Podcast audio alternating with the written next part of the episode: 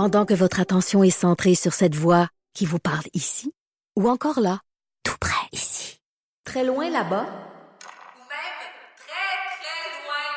celle de Desjardins Entreprises est centrée sur plus de 400 000 entreprises partout autour de vous. Depuis plus de 120 ans, nos équipes dédiées accompagnent les entrepreneurs d'ici à chaque étape pour qu'ils puissent rester centrés sur ce qui compte, la croissance de leur entreprise. C'est 23. Patrick Lagacé en accéléré. Les meilleurs moments du Québec maintenant en moins de 60 minutes. On va parler de hockey mineur. Mylène Grenier, la mère d'un garçon de 9 ans qui joue dans une équipe de hockey à Tombe 2A de la rive sud de Montréal. Et c'est tout ce que je vais dire là-dessus. C'est pas intéressant de savoir là c'est quelle équipe puis c'est quoi l'identité des jeunes impliqués. C'est pas ça qui est important. Le fils de Madame Grenier était dans un tournoi. Et Madame Grenier filmait la séquence et le jeune, ce sont des jeunes atomes, là, a été ciblé par un coup, une mise en échec. Et pendant qu'il agonisait sur la glace, évidemment, Madame Grenier était inquiète. Elle a parlé de ça. Elle a parlé de ça sur les réseaux sociaux. La séquence a été mise sur les réseaux sociaux. Et Madame Grenier voulait pas dénoncer le jeune de 9-10 ans qui a donné une mise en échec, exprès ou pas, à son fils. Ce qu'elle voulait dénoncer, c'est tout ce qui s'était passé autour. Les adultes là-dedans qui n'ont pas fait preuve de mesure, certains qui ont encouragé le jeune, qui l'ont applaudi pour la mise en échec, d'autres qui sont moqués ou qui ont banalisé ce qui venait de se passer. J'ai trouvé ça important de parler à Mme Grenier aujourd'hui pour peut-être éveiller certains esprits sur la toxicité, parfois, du milieu du hockey mineur. Mylène, bonjour. Bonjour. Peut-être nous raconter d'abord là, brièvement ce qui s'est passé pendant ce tournoi-là là, qui vous a poussé à faire une première publication sur les réseaux sociaux. Ben en fait, je tiens peut-être à rectifier. Là, je ne suis pas prête à qualifier de mise en échec. Ce que moi j'ai envie de dire, c'est qu'il y a eu un impact. Fait que deux joueurs qui sont entrés en contact, dont mon fils de 9 ans. Et dans l'impact, ben il y a la tête qui a été, il y a eu un impact à la tête. Là. La punition de l'arbitre spécifie impact à la tête. Oh. Donc, au milieu du match, les deux enfants entrent en contact. La tête est touchée et là mon fils tombe par terre. C'est pas moi qui le filme non plus. Là, c'est un parent de l'autre équipe qui filme à ce moment-là. Et là, c'est ça, mon fils tombe par terre. Fait que moi je descends. Je suis un peu sous le choc pendant, je vous dirais, les premières 2 minutes parce que mon conjoint est un entraîneur de l'équipe, donc il saute sur la glace. Pour ceux qui ont vu la vidéo, c'est lui qu'on voit sauter sur la glace avant même que les officiels sifflent. L'instinct de papa a pris le dessus. Oui. Et là, moi, j'essaie de comme reprendre un peu mes esprits, puis je me répète, quand il va lever la tête, il va te regarder dans les estrades. C'est fait que j'essaie de pas avoir l'air paniqué. Ce qui est difficile à ce moment-là, parce que c'est sûr que ça va vite, puis je m'en souviens pas, mais je me souviens vivement d'entendre les parents dans les estrades crier des choses qui n'avaient pas à être criées. Puis après ça, je suis descendue aller rejoindre mon fils. Mylène, quand vous dites qu'il y a des parents qui ont crié des choses qu'ils n'auraient pas dû crier, qu'est-ce que vous voulez dire par là? Comme je dis, là, ça s'est passé très rapidement, puis on est encore un peu sur les émotions, même si, heureusement, notre fils va bien. Il n'y a pas de commotion, il n'y a pas... j'ai vu des impacts moins forts avec des enfants qui s'en sont sortis avec une commotion, puis qui ont duré comme plusieurs semaines. Là, fait qu'on se considère énormément chanceux. Mais tu sais, j'entendais des... il n'y a même pas touché, pourri, ref, t'es vendu, puis d'autres paroles... qui se prononçaient peut-être pas vraiment à la radio, là, mais clairement, les gens étaient mécontents et criaient à l'injustice comme quoi il devrait pas y avoir de pénalité, puis que l'enfant avait comme rien, comme s'il était rien arrivé, là, puis que c'était complètement injuste. Et Mylène, je le précise, là, j'ai vu la séquence, ça méritait une punition, là, c'est la moindre des choses, mais et pendant tout ce temps-là, pendant que les gens, les adultes commentent, chialent, votre gars, lui, il est sur la glace. Là, vous allez Absolument. Au vestiaire. Qu'est-ce qui se passe quand vous marchez vers le vestiaire? Ben en fait, quand je suis descendue, là, mon mari m'a apporté mon fils sur le bord de la bande. Donc moi, je le supporte pour qu'il marche jusqu'au vestiaire.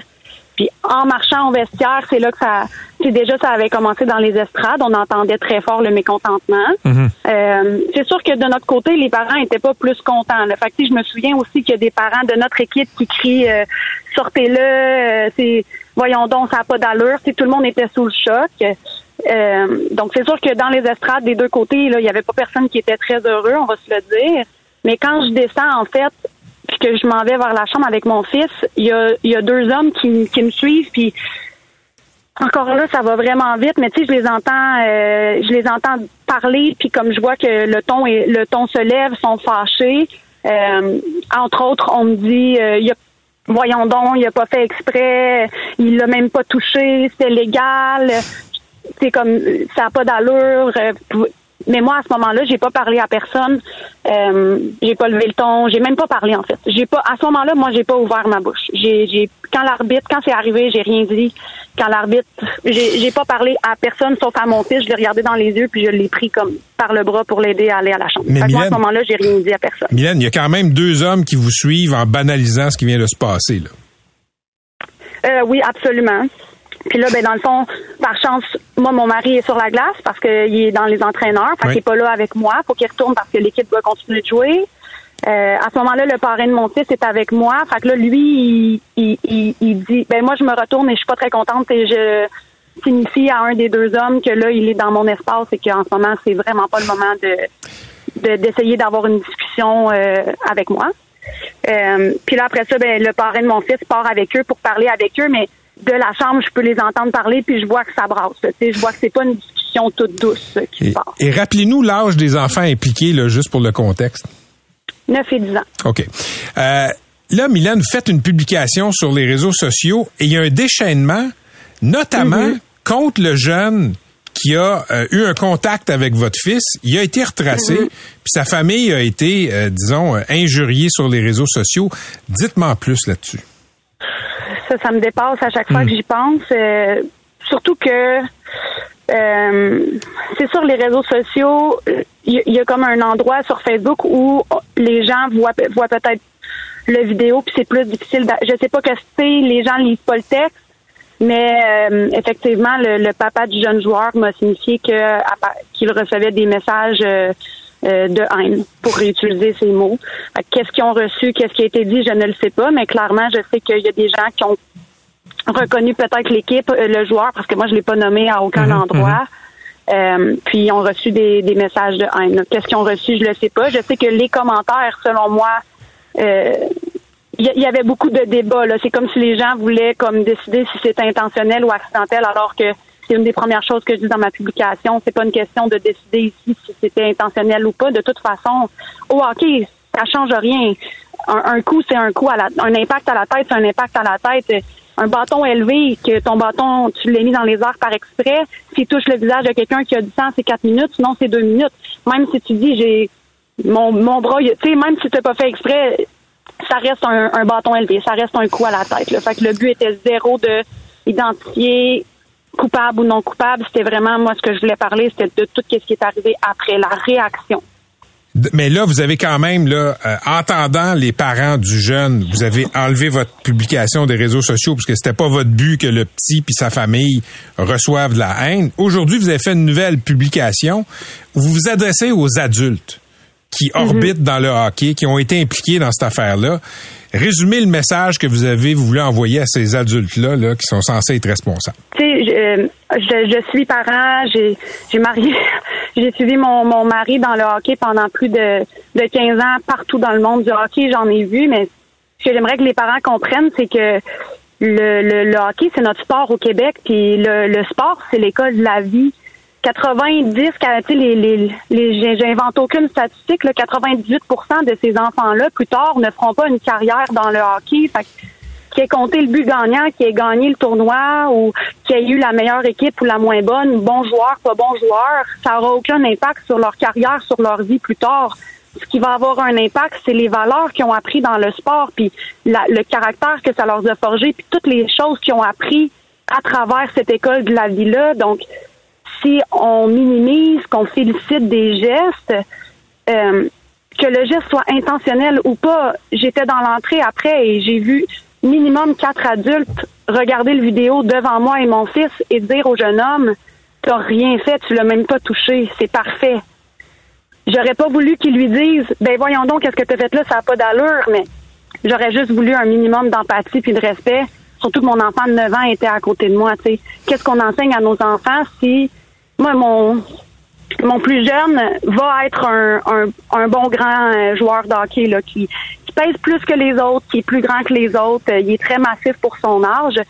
Ça pourrait être mon fils dans quelques années, mon plus jeune, qui se retrouve dans la même situation, mais dans la même situation, ben, je vais quand même lui, depuis qu'il est tout petit, je lui enseigne, puis je vais continuer de lui enseigner que t'es fait exprès ou pas, on va aller s'excuser, on va s'assurer que l'autre est correct, puis chose sûre, je vais aller voir les parents de l'enfant pour faire sûr que l'enfant est correct, parce que si la santé de nos enfants puis le futur de nos enfants, c'est pas le plus important, on fait du sport pourquoi au final? Si personne, il y a aucun parent de l'autre équipe, aucun entraîneur de l'autre équipe qui est venu même nous voir, nous parler, demander si mon fils était correct. Personne. Mylène, merci pour cette entrevue et je vous félicite pour le statut que vous avez fait aujourd'hui. On dirait que dans cette arène-là, il y a des adultes qui étaient peut-être même plus jeunes que les enfants qui jouaient sur la glace. Effectivement. Merci beaucoup. Bonne chance à vous puis saluez votre garçon pour nous. Merci beaucoup. À la prochaine. C'était Mylène Grenier, mère d'un garçon de 9 ans qui joue dans une équipe de hockey à Tombe des 9-10 ans sur la rive sud de Montréal. Pendant que votre attention est centrée sur cette voix qui vous parle ici, ou encore là, tout près ici, très loin là-bas, celle de Desjardins Entreprises est centrée sur plus de 400 000 entreprises partout autour de vous. Depuis plus de 120 ans, nos équipes dédiées accompagnent les entrepreneurs d'ici à chaque étape pour qu'ils puissent rester centrés sur ce qui compte, la croissance de leur entreprise.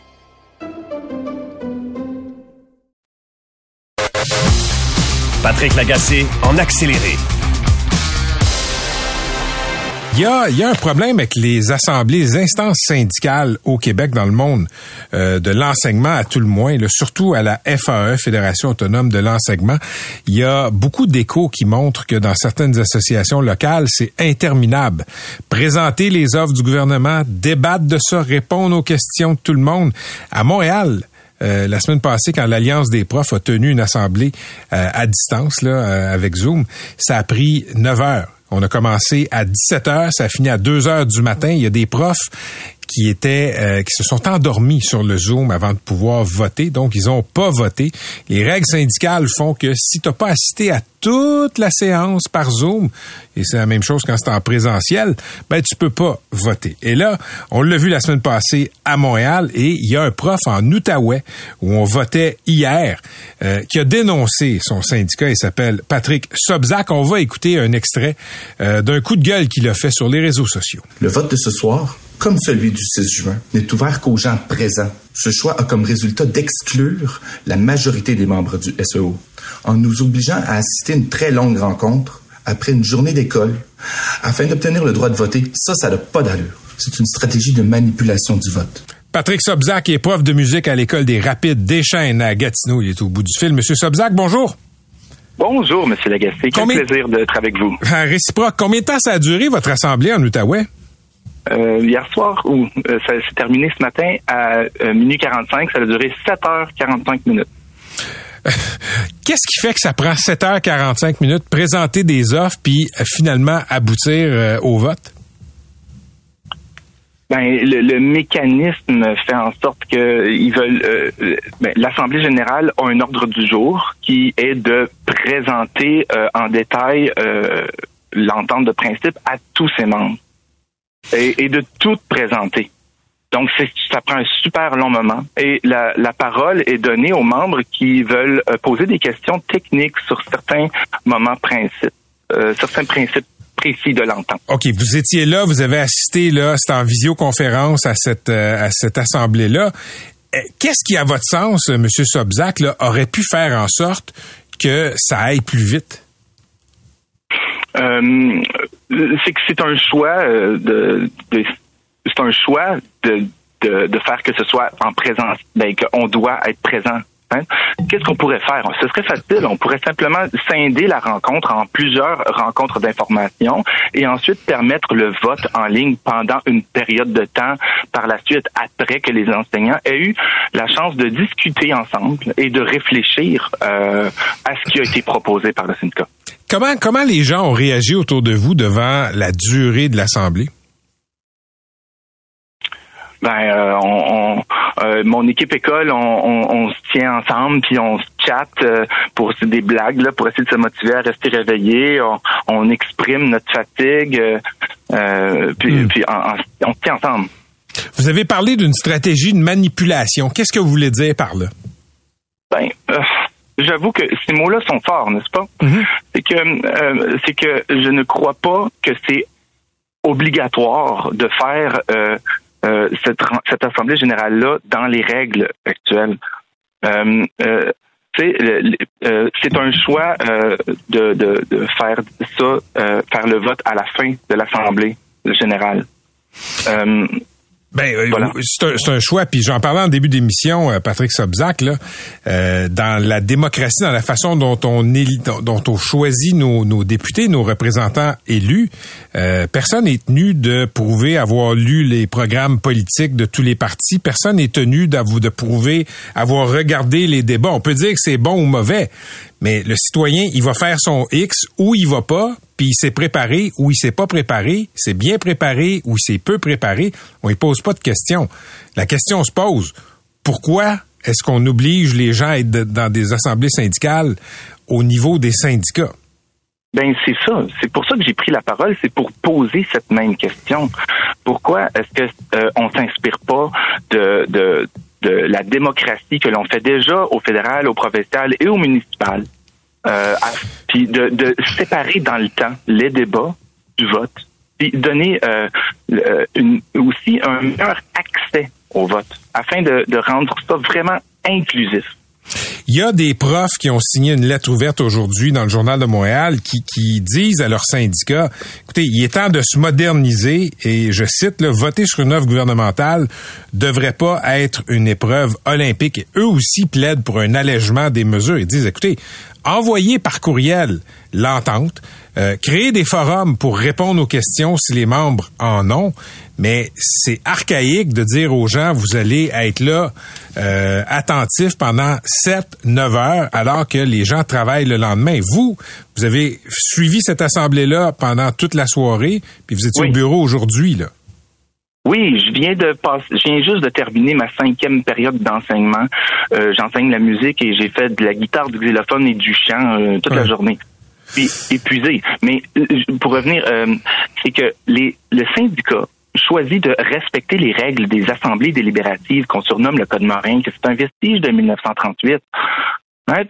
Puis ce que j'ai l'impression que cette façon-là de respecter ces règles-là, ça a un effet d'amplifier toutes les voix des personnes qui sont très militantes. Puis ça nous fait porter des lunettes militantes qui étouffent les voix des gens qui sont opposés ou simplement les gens qui ont envie d'enseigner sans militer, sans s'engager.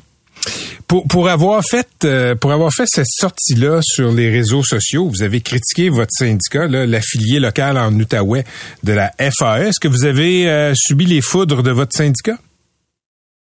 Je n'ai pas encore reçu aucune communication avec eux.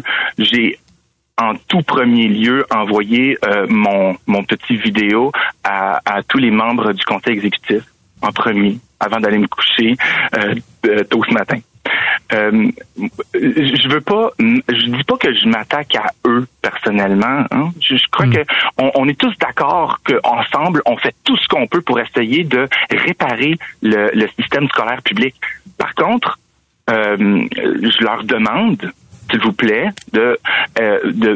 d'amender leur organigramme afin que l'instance décisionnelle la plus forte ne soit plus l'Assemblée générale, mais qu'elle soit maintenant les membres cotisants, tout le monde qui paye pour le syndicat devrait être protégé par son syndicat. Ben, j'espère que votre appel va être entendu. Vous n'êtes pas le seul là à réclamer une sorte de modernisation des façons de voter dans les syndicats. Je le soulignais tantôt, Patrick Sobczak, là, il y a des profs qui, comme vous, font le même genre d'appel dans le Journal de Montréal aujourd'hui. Merci d'avoir été avec nous. Bonne journée.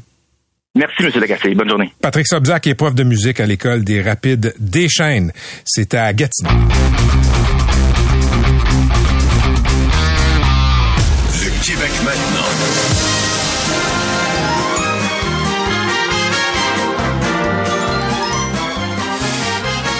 16h presque 28, la trame sonore des Oscars pour notre prochain segment. La liste des nominations aux Oscars a été dévoilée aujourd'hui et il y a un film phénomène qui a beaucoup retenu l'attention l'année passée, c'est le film Barbie. Ben Barbie a récolté des nominations, par exemple, pour meilleur film, mais a quand même été boudé dans des catégories importantes. Greta Gerwig est absente de la liste pour la meilleure réalisation et l'actrice principale Margot Robbie n'est pas nominée parmi les meilleures actrices de l'année. Est-ce que c'est justifié? On va en discuter avec quelqu'un qui a beaucoup, beaucoup aimé le film Barbie. Il s'agit de l'autrice et scénariste Kim Liza. Salut Kim! Allô? Ah, c'est ça mon expertise, c'est que je suis une grande fan du film. Oui, c'est... Kim Lizotte, fan de Barbie. Kim, moi, j'ai pas vu le film. D'abord, explique-moi c'est quoi le film et ensuite, pourquoi il y a tant de gens qui ont aimé, adoré ce film-là. Mais mon Dieu, mais Barbie, j'ai beaucoup aimé ça parce que c'est un très bon film. C'est une très bonne comédie. Je trouve que c'est une grande comédie bien réalisée, bien écrite, puis qui ressemble à rien, puis qui fait des choses qu'on n'avait jamais vues avant. Il y a des trucs humoristiques avec des références sur d'autres films. Je trouve que c'est un film qui rit beaucoup de nos carcans, du carcan social, de la position de l'homme dans la société, de la position de la femme. Puis c'est quelque chose. Puis pour ceux qui ont de l'humour, là, ça peut être vraiment intéressant de pouvoir rire de ça, de c'est quoi être une femme, c'est quoi être un homme. Puis on le vit à travers Barbie, puis on le vit à travers Ken. Et que je pense qu'il n'a pas fait $1 milliard au box-office pour rien, ce film-là. C'est parce que ça pouvait rejoindre autant les femmes que les hommes, même s'il y avait un gros emballage rose bonbon, très féminin. Puis c'est un film aussi, je pense qu'il a décomplexé les femmes... décomplexer les femmes d'aimer ce qu'on considère féminin. Le rose, la chanson, le brillant. Tu sais, il y a comme une espèce de... Il y a souvent eu une espèce de vague de culpabilité de pas trop être là. Si on était féministe, il fallait pas trop nécessairement embrasser le féminin de ça. Puis là, c'est comme si on pouvait, avec ce film-là, se réapproprier le plaisir d'être une fille. Donc, c'est un film avec beaucoup de revendications, mais aussi beaucoup de joie, puis beaucoup de célébration, puis beaucoup d'humour. Donc, c'est vraiment... puis c'est un film aussi avec énormément d'humour, mais aussi une grande qualité musicale. Je fais une très bonne promo, j'espère qu'ils vont m'envoyer un chèque. mais parce que c'est un phénomène culturel aussi. On a tous joué avec des Barbies quand on était enfants, puis en même temps, il y avait beaucoup de... J'avais beaucoup de mes cousins, moi, qui jouaient au Barbie avec moi en cachette, puis il fallait pas le dire. Puis là, ça a comme un peu décomplexé, ce phénomène. OK. Une fois, parfait. C'est un bon pitch, comme tu dis. Une fois que ça s'est dit, est-ce que c'était, est-ce qu'il y a une injustice dans le fait, selon toi, que Barbie n'a pas récolté des nominations pour meilleure actrice et meilleure réalisatrice? Ben, je vais t'étonner, mais j'ai une opinion vraiment nuancée là-dessus. Vas-y. Parce que si c'est juste moi dans mon salon, c'est ça, je vais dire c'est épouvantable. Mais en même temps, les Oscars, à chaque année, il y a des injustices. C'est une organisation qui est bien sûr reconnue pour avoir snobé beaucoup de choses à travers le temps. C'est une organisation qui est quand même assez conservatrice. Il y a aussi beaucoup de préjugés dans le milieu du cinéma. Il y a des choses qui sont snobées, qui sont pas nécessairement, puis je pense pas qu'ils sont, je sens qu'il y a du snobisme, mais qui c'est pas nécessairement relié au fait que ce soit un film féministe. Les comédies aux Oscars, là, c'est pas nécessairement bien reçu et c'est pas nécessairement bien vu. Dans le milieu du cinéma, il y a quelque chose dans lequel on n'est pas capable de se débarrasser, c'est que les drames, ça passe pour du cinéma beaucoup plus sérieux que la comédie, comme si c'était beaucoup plus difficile à faire, que c'était plus noble. On a encore cette perception-là, puis je pense que ça habite aussi les gens qui votent pour les Oscars, puis je pense que c'est même encore bien ancré dans la perception, dans l'inconscient collectif, qu'un film sur la bombe atomique est quelque chose de beaucoup plus de beaucoup plus artistique et noble là-dedans que faire un film sur une poupée. Un film très populaire. Penses-tu que Oppenheimer, puisque tu fais référence là, au film sur le père de la bombe atomique, là, c'est le sujet qui lui a valu tant de nominations? Ben c'est pour ça aussi que j'ai une opinion nuancée sur cette année, c'est que il y a des bons films là. Il y a Maestro, il y a Killers of the Flower Moon, il y a Anatomie d'une chute. Puis il y a des choses dont il faut aussi célébrer. Tu sais, on fait deux pas en arrière, mais on fait aussi deux pas en avant. Il y a trois films réalisés par des femmes qui sont dans la catégorie Best Picture, meilleur film. Il y a Anatomie d'une chute aussi, qui est un film qui est même pas américain, puis qui est réalisé, écrit par une femme, puis qui est là. Il y en a des avancées. C'est juste, je sens vraiment une espèce de... Puis pour être vraiment juste aussi, Margot Robbie a fait une performance juste, mais elle arrive... J'entendais un critique ce matin à Toronto qui disait il y avait tellement de bonnes grandes performances d'actrices cette année qu'il aurait pu avoir 10 femmes en nomination. Il y a aussi Julianne Moore qui a été snobée, qui était dans Mid-December, qui a fait une grande performance d'actrice puis qui se retrouve pas là. L'histoire des Oscars, c'est souvent des injustices, mais là, la plus grande injustice, selon moi, c'est pas nécessairement le fait que Margot Robbie ne se retrouve pas là. Je pense que c'est un peu dans à ce qu'on s'attend des Oscars, que des choses très, très populaires ou des performances comiques se retrouvent pas dans ces catégories-là. Mais là, la déception, c'est que Greta Gerwig, là, elle a fait elle a déjà eu des nominations aux Oscars comme réalisatrice pour des films qui n'étaient même pas aussi bien réalisés. C'est un grand film, puis c'est un film que c'est un tournant historique, en fait, parce qu'elle a prouvé, en faisant ce film-là, qu'un film réalisé par une femme, puis qui parle des femmes, peut être bankable. Puis ça, c'était ça qui restait à prouver aux femmes à Hollywood, parce que la perception, c'était des films féministes, des films réalisés par des femmes, c'est des films qui sont pas rentables, Et là, ce qui aurait été vraiment bon, en fait, ma seule déception là-dedans, au-delà de l'injustice ou pas, c'est que les Oscars puis les galas, c'est des institutions qui, c'est des shows qui perdent des codes d'écoute à chaque année, puis ils se demandent pourquoi. Puis peut-être que ça aurait été vraiment bon, parce que c'est sûr que ça doit l'affecter, elle, la reconnaissance des pairs, puis de l'applaudir, puis avoir une mini reconnaissance de faire te générer des milliards, te toucher des millions de cœurs, puis t'as fait connaître une cause à la planète tout entière, puis on va célébrer ça au moins en te mettant, en te nommant. Mais c'est en même temps, Kim, il va rien gagner. Mais tu sais, oui. Non, pardonne-moi de t'interrompre, t'étais sur une lancée. Oui. Ce que je veux te dire, c'est il y a quand même des kilomètres de pages web là, sur Internet qui recensent des aberrations dans l'histoire des Oscars. Tu sais, Citizen Kane, reconnu comme probablement le plus grand film de l'histoire, en tout cas aux États-Unis, a jamais été reconnu par les Oscars. Hitchcock a jamais été reconnu comme meilleur réalisateur. Spike Lee non plus. Écoute, Saving Private Ryan, qui est un film à Oscar, qui est un film à sujet, a perdu contre Shakespeare in Love. Shakespeare in Love. Oui, il y en a beaucoup, mais c'est pour ça que j'essaie de pas m'emporter en voyant comme un complot derrière ça. C'est qu'à chaque année, il y a des injustices comme ça. Il y a eu des trucs vraiment... Il y a eu l'année passée qu'il n'y a eu aucune réalisatrice dans la catégorie réalisateur. Oui. Il y a des années complètes où il y avait... aucun Afro-Américain qui était nommé. Il y en a beaucoup d'injustices. Puis là, c'est juste celle qui cette année qui ressort le plus pour moi, c'est on dirait que. Mais quand même en nomination. En nomination, Kim, pour meilleur film, Barbie. Oui. Là. Oui, mais c'est ça. Moi, je pense qu'il y a 10 ans, Barbie aurait même pas eu une nomination. Je pense que j'essaie. Okay. Moi, j'essaie de voir le positif. Je pense qu'il y a une couple d'années, tu sais, je pense que ça aurait vraiment été complètement mis de côté. Je pense que le petit pas qu'on a fait en avant, c'est que Barbie est allée chercher des nominations, puis des nominations importantes, ce qu'il y a 10 ans, c'était trop populaire, trop rose bonbon pour faire partie de cette élite-là des Oscars. Mais c'est que la seule chose que je trouve un peu vraiment dommage, c'est vraiment pour la réalisatrice. Parce que puis je pense que soit qu'elle est victime d'une comédie, c'est pas aussi difficile à réaliser que les autres films qui sont en nomination.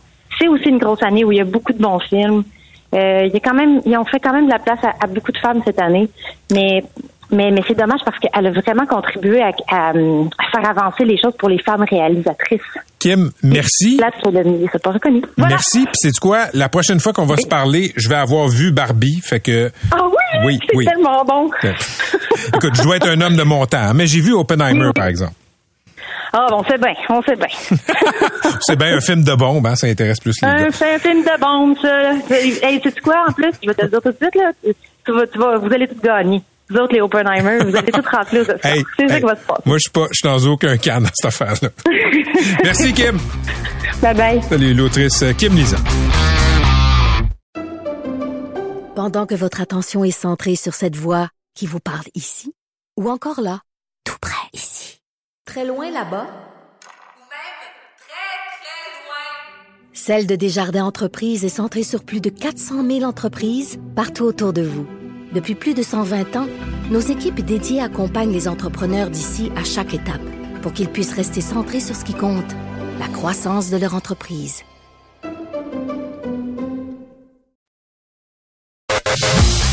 Patrick Lagacé en accéléré. J'aime beaucoup les personnages dans la vie et depuis que je connais Hugo Meunier, c'est un personnage et là, ben, il exploite son personnage de journaliste tout-terrain chez Urbania. Il est en studio. On va terminer l'émission avec lui. Salut Hugo. Salut. Donc, dure semaine pour le droit du public à l'information. Hein. Tu t'es donné vraiment, là, t'as joué à l'handicapé. Ce que t'appelles dure semaine, j'appelle la routine. Ouais. C'est de même depuis bientôt 20 ans. Un lundi. Ben ouais. Non, mais j'aime ça, comme tu dis, incarner mes reportages et les vivre un petit peu.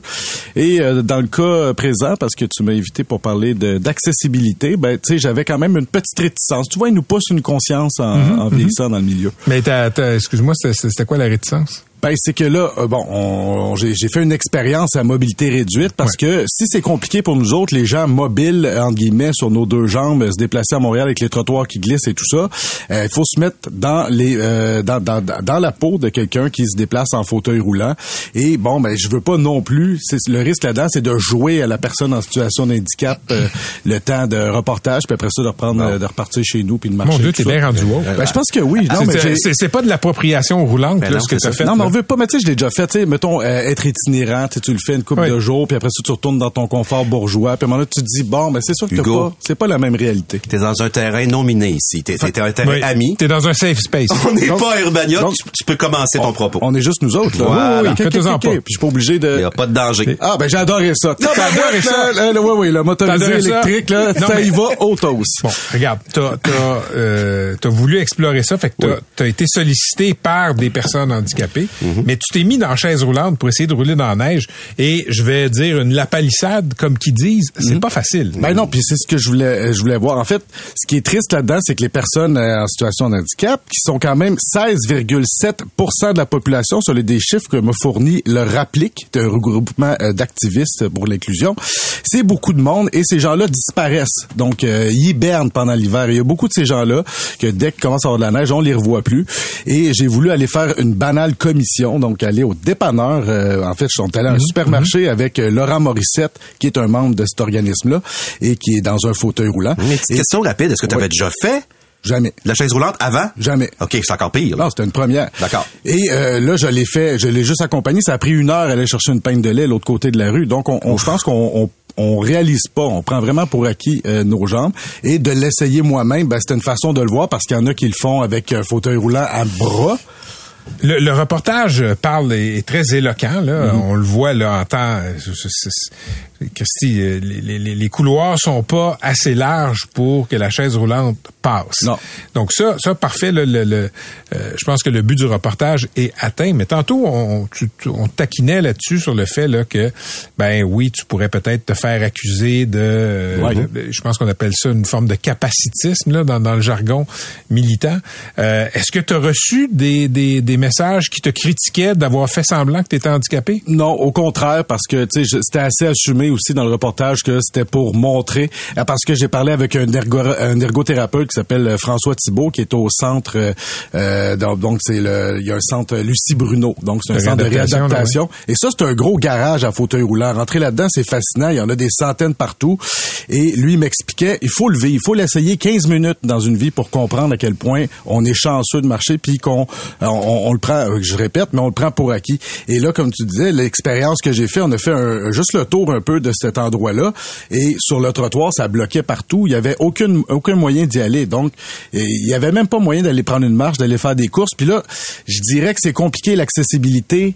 4 saisons par année, pas juste l'hiver. Moi, je reste pas loin de la promenade Masson. Bonne chance avec une poussette ou avec un fauteuil roulant pour rentrer dans des commerces là-bas. Il n'y a pas cette sensibilité-là. Et je pense qu'à l'heure actuelle, dans le réseau de la STM, en métro, j'ai demandé au RAPLIQ de me donner des chiffres, mais c'est 26 des 68 stations de métro qui sont accessibles pour des fauteuils roulants. Ça, c'est pas beaucoup.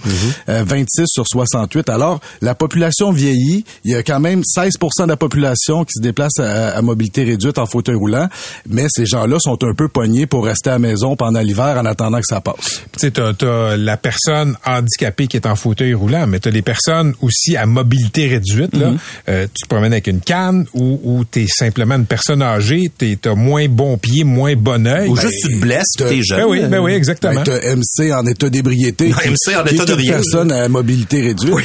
Je te dirais que MC, physiologiquement, est une vieille personne. Oui, aussi. Je suis né vieux. Mais ta nouvelle canne. Ben, MC, est-ce que je peux le dire? Vas-y. Ben, MC a cessé de fumer depuis quelques jours. Ben, c'est vrai? Je répète, on en parlera après une couple de mois, pas après 4 jours, là. Non, 4 jours, c'est pas la peine de se péter les... Ben, c'est quand même bon, ça commence, c'est un jour à la fois. T'as arrêté, toi? Jamais. Ben, jamais vraiment commencé. Moi, je suis un fumeur social. Juste quand je bois, et vu que je bois une fois par année, je fume pas beaucoup. Non, c'est une fois par année où tu bois pas. Ah ouais, non, mais là... T'as-tu essayé d'arrêter? Oui. J'ai pas aimé ça. Il aime pas ça arrêter en général. Arrêter de fumer. OK, parlons de Bébite. Ouais, parce que c'est un autre de tes reportages qui est à venir, je pense. Ouais, tu m'as invité.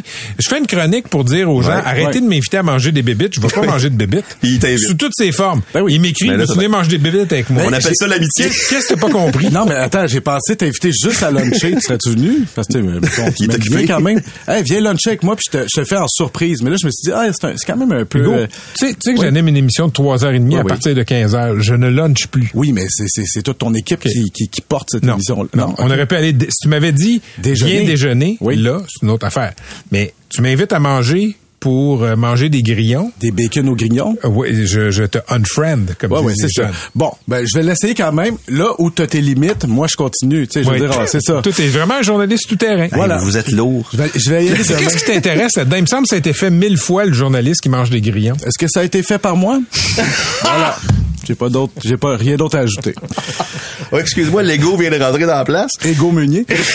Alors ça fait une histoire. J'ai rien dit. Bon, OK. Oui. L'autre reportage que t'as fait, c'est que tu t'es trempé dans un bain de glace. Il y a cette mode de se tremper dans l'eau glacée. C'est une mode. Mais là, Katia Gagnon nous a dit que c'était génial, là. Oui, c'est ça. Et vous avez vu, comme moi, sur vos réseaux sociaux respectifs, avant, c'était juste une personne au Québec qui le faisait. Ouais. On salue Rose-Aimée.